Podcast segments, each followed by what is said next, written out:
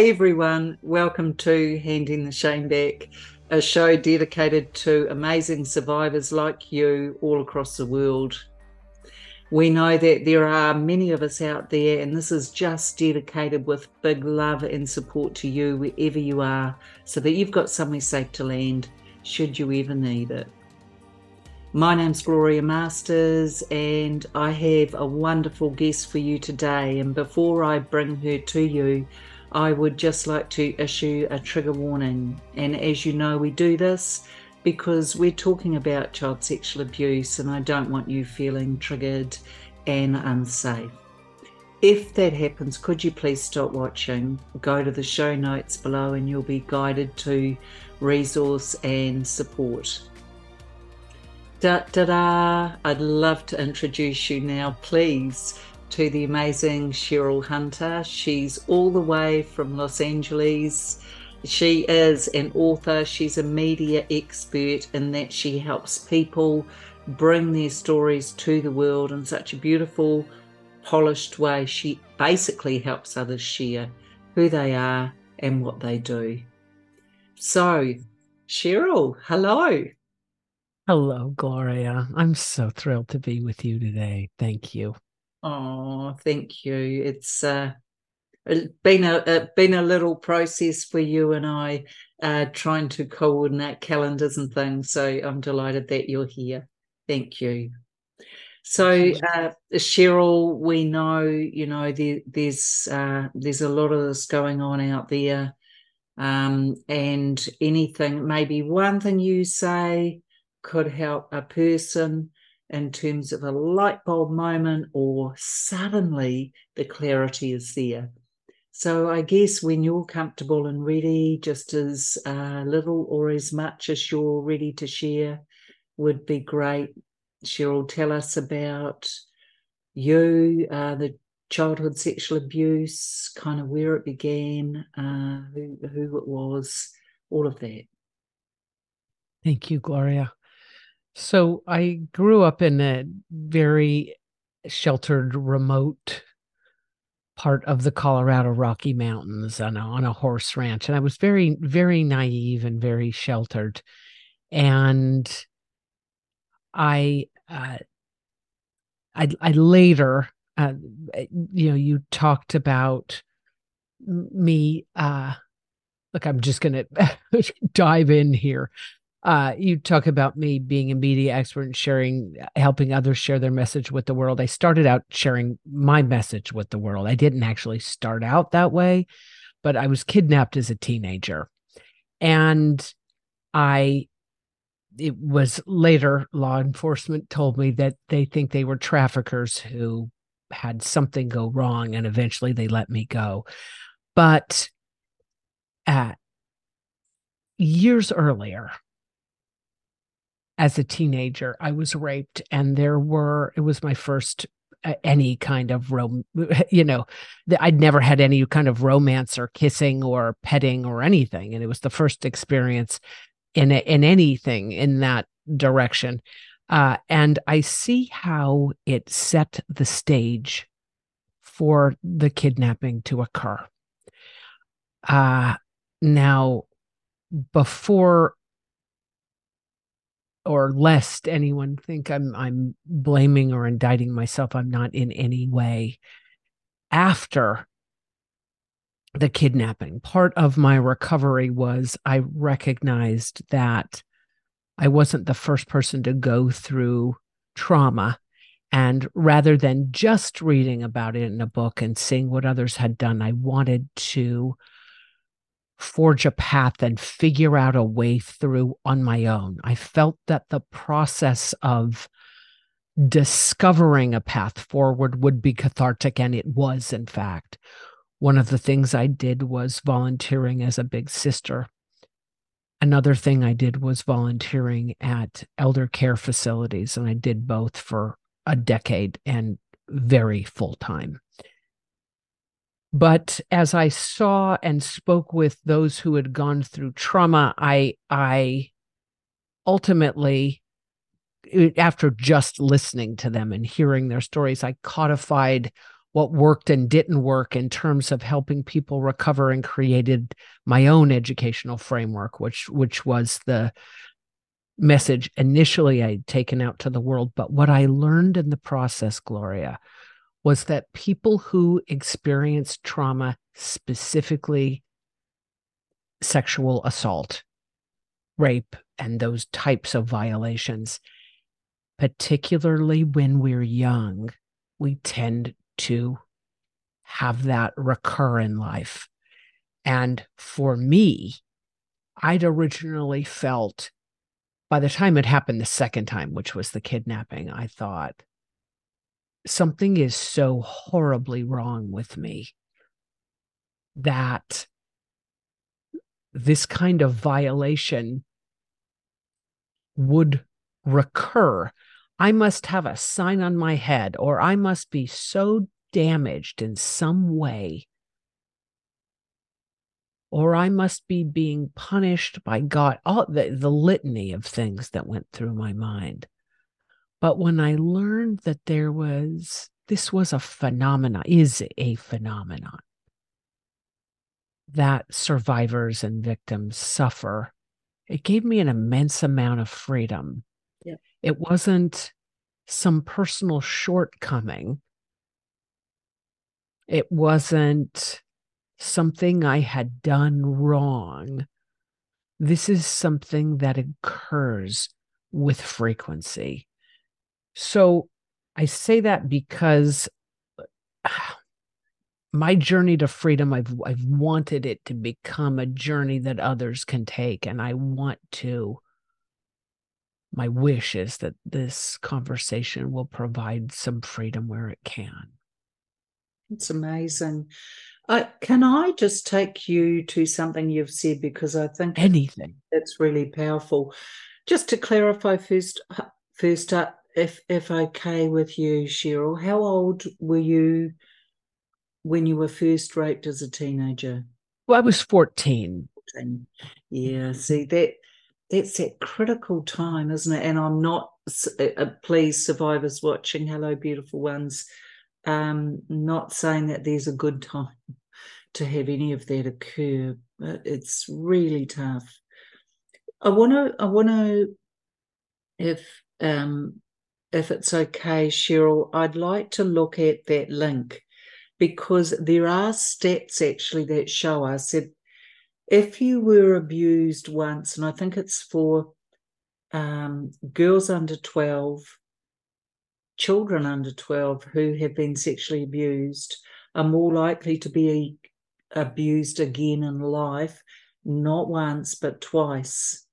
Once uh, before the age of 16, and then again after the age of 16. So I was just thinking about what you were saying in that link and I'm I'm thinking, gosh, that's you know, it's quite interesting. What do you make of that? I I've just look anecdotally I, I've experienced it, but I I've I've I've seen it I my my work then for for many years, far more than a decade, was helping survivors, mainly survivors of sexual assault, rape, and trafficking. And it just it was that was just what was expected. That was that it's happened more than once. I uh, I paused as you answered the or asked me this question because I I thought of, you know, the brilliance of handing the shame back, how it happens once and I we become so shame bound. But then it happens a second time, and I think that ensures our silence. And it's this tricky just again, it's a phenomenon that keeps us captive. And it's I, I, I, I've, I've explored a lot about captivity having been physically held captive because the, the, irony was after I became free, I felt more captive than ever. And what I've learned is that the captivity of the mind is far more pervasive than the pernicious, eh, intractable, than the than the captivity of literally being physically captive. And part of the captivity is that shame spiral that invariably occurs if we've been uh, abused in such a way. And it's a funny phenomenon. I don't know, funny is not the accurate word, but, you know, as you're speaking about my experience and me being 14 there's a secondary shame there. Like how dare i I'm, it's not literally but you know this this thought comes up like how dare i speak with you and people that were uh, had this uh, uh unthinkable abuse as as toddlers and children about a, being a 14 year old at, at age double the age at which people are married off you know, into this horrible sex slavery and things. But look, it is what it is. Uh, you know, I'm I'm not going to perpetuate the shame by adding a layer of my own, but it's it's it's an it's an amazing thing. Shame, how it keeps us silent and captive and self incriminating and and and all. Well it's interesting you say that because there's a couple of things and uh thank you. You're just doing beautifully beautifully well. Thanks cheryl. The first thing is that you know when you consider it the abuse occurs in silence. Mm. secrecy is ensured because we were children and and anybody under the age of 16 as a child, just FYI. And that, so, and that silence is ensured. And then shame is immediate because A, we, paraphrasing, let it happen. No, we didn't. We had no power. So there's you as the 14 year old, there's the perpetrator. There's the power differential is huge as an adult, yes, we can look back, but the reality is we were four, 14 or younger. And, and the point is, shame will always take the gold. And that is what keeps us trapped, and that is what keeps us hidden, and that's what keeps us silent. And all of those those things, as you know. So the other thing too is we call it comparative suffering. And you've already identified this it's such a waste, Cheryl, because it may have been a one time or it may have been a hundred times. Guess what emerges in us as survivors is the exact same trauma responses. So I've got you there. Stop comparing. We all yes. have trauma response. It's such an interesting thing. As we're having this conversation, I'm recontextualizing something that occurred. Uh, we had a babysitter who uh, I was six or seven, and she was a much older person, but still a girl. Yeah, I mean, meaning like not a, an adult. You mean like an older teenager sort of thing? Yes. Yes and she uh did something I I have literally never told anybody, literally. And never, not my parents, nothing. I was so ashamed of it. I felt like such a quote bad girl, you know, at the age like six, seven. Uh, I, you don't uh, there's the the the language is just so childish. She performed oral sex on me, and I remember being horrified.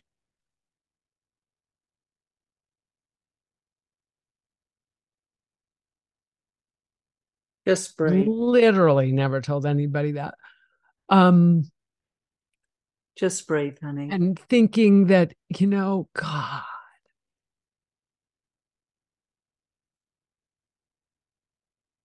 It's okay. That I had done something, quote, nasty, you know. But as we're going through the thoughts about linking prior sexual assault, I've looked at that. I mean, I'm just sure the context is for, uh, you know, it's a probably quite universal context. Like I did something bad, you know. Yeah. And look, the things though, just as you're speaking of, of course, um, of course, it's going to emerge, and you know you're safe, and you're so so brave, and you're giving permission for our beautiful survivors watching, who may also have not deliberately diminished or minimized, but made less of what did happen, and that actually was sexual abuse, as you now know. Um, so yeah. I've thought, well, I mean, it, I literally haven't thought about it. I, I would have, if I had thought, well, there was no penetration. But let's, at that age, I, n- yeah, no, just no. No. Huh. That's sexual, anyway. That's sexual abuse. Yeah. So, yeah. Um, Cheryl really um, honor you for that, um, for sharing. Thank you. Thank you for the space to um, observe and frankly the safe space you create to share if there's something one of the things I've I've learned, you know, I told you I codified what worked with all these survivors in more than a decade and and created a framework to help people overcome uh, the impact of yesterday's trauma. And one of the things I find is incredibly cathartic is being able to speak our truth. And I don't mean trauma sharing, which oftentimes people might misunderstand that as uh, I mean, inside of a safe space. And again, Gloria, thank you for creating that. Inside of a safe space, being able to claim and own and speak and be heard and known for that. Not that we necessarily want to be known as a victim or known as a survivor, but known, which is distinct that's because that's the core of you and everything about you, special survivor, is, and to all you beautiful ones watching, is everything about you has led to this moment. You could not have experienced what you did and be able to do the work you now do had you not been able to un, unwrap and, and demystify. So thank you, because that's really powerful for us as survivors. And too often, you know, when we contextualize sexual abuse, it's a very good point you raise. It's not actually penetration is if you think of a continuum that's only physical sexual abuse. There's also non physical sexual abuse showing children child sex abuse materials, uh, showing children genitalia, masturbating in front. That's all considered child sexual abuse. Of course, of course. Forgive my uh no, no, but naivete on that. I'm yeah. I'll I'll send God. you the book. It's all in there. But thank you. Look, it's a it's huge, and uh, just I'm I'm so uh, honoured for trusting. And thank you, Gloria. Thank you.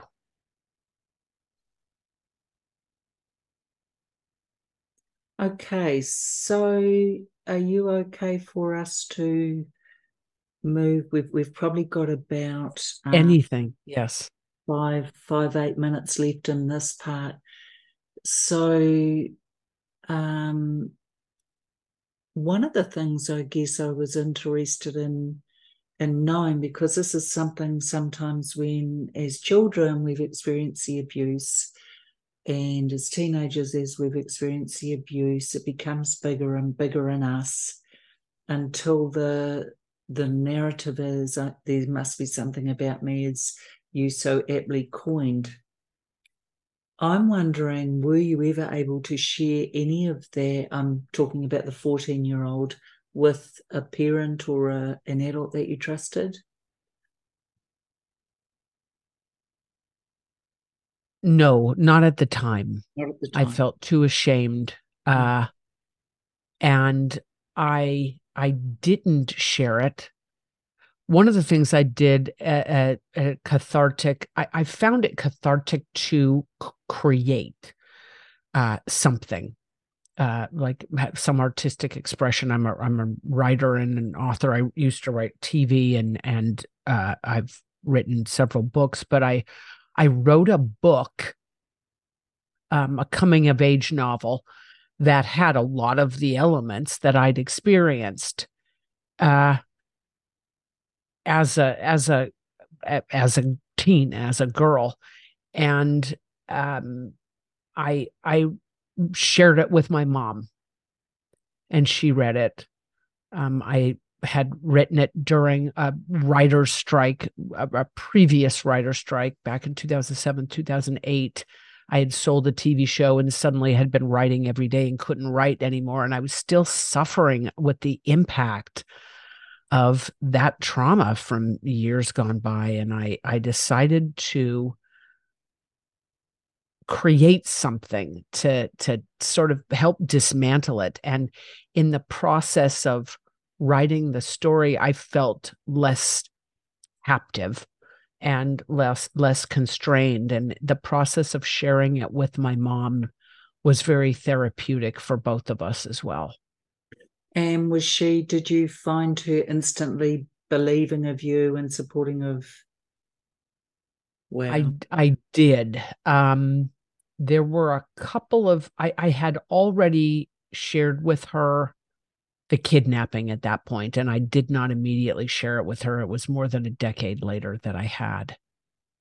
Similarly, I felt so damn ashamed yeah. and filthy and ruined and all those yeah. awful things. But I had waited so long to share that with her.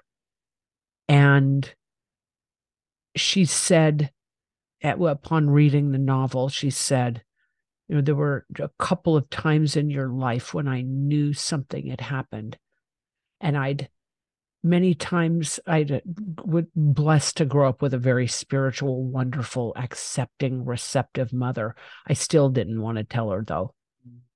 Um, but she said i i i'd made entrees into getting you to share and i and i knew that you would when you were ready and she immediately of course believed it. Um, she was always that way but she'd also said i knew i knew something happened around that time. I didn't know if it was that your father and i were splitting but i suspected it was something deeper. Wow. So was the abuser the rapist the pedophile uh, known to the family or known to her? Because that tends to be what happens. Well, obviously the babysitter was. She lived down the street. Yeah, no, I mean uh, 14. But and then at age 14, I just I wanted to include the babysitter now that I've thought about that because I remember whenever she would come over, she'd say, Let's do something nasty. That was her quote. Um, and I was like, Good God, now that I'm thinking about it, that was how she'd say it. And I was always like, no, but she'd lock us in the bathroom together. So, anyway, but I did want to say that, yes, she was, she lived down the street and was a neighbor's yep. daughter. Um, but the person, yeah, the at, raped you at 14. 14 he was a boy in town. Okay. My parents knew of him but did not know him. They knew his father. So, you know, wow. You okay, lovely one? I am. I am. Thank you. Okay. We are going to close out there for part one. Please stay there, Cheryl, and uh, we'll come back with part two. Um, audience, you know, lots of power in these interviews. Just, you know, amazing Cheryl being able to share a really deep held part of her actually and and I know that she's going to feel so much better and a weight will be lifted. The uh, the power she shares and too in, in terms of a lot of things she said already, but things like the captivity of the mind and isn't that true and can't we relate and and just to be able to make sense of all of that is is so important. So as always, lovely ones, I see you. I stand beside you and I believe you.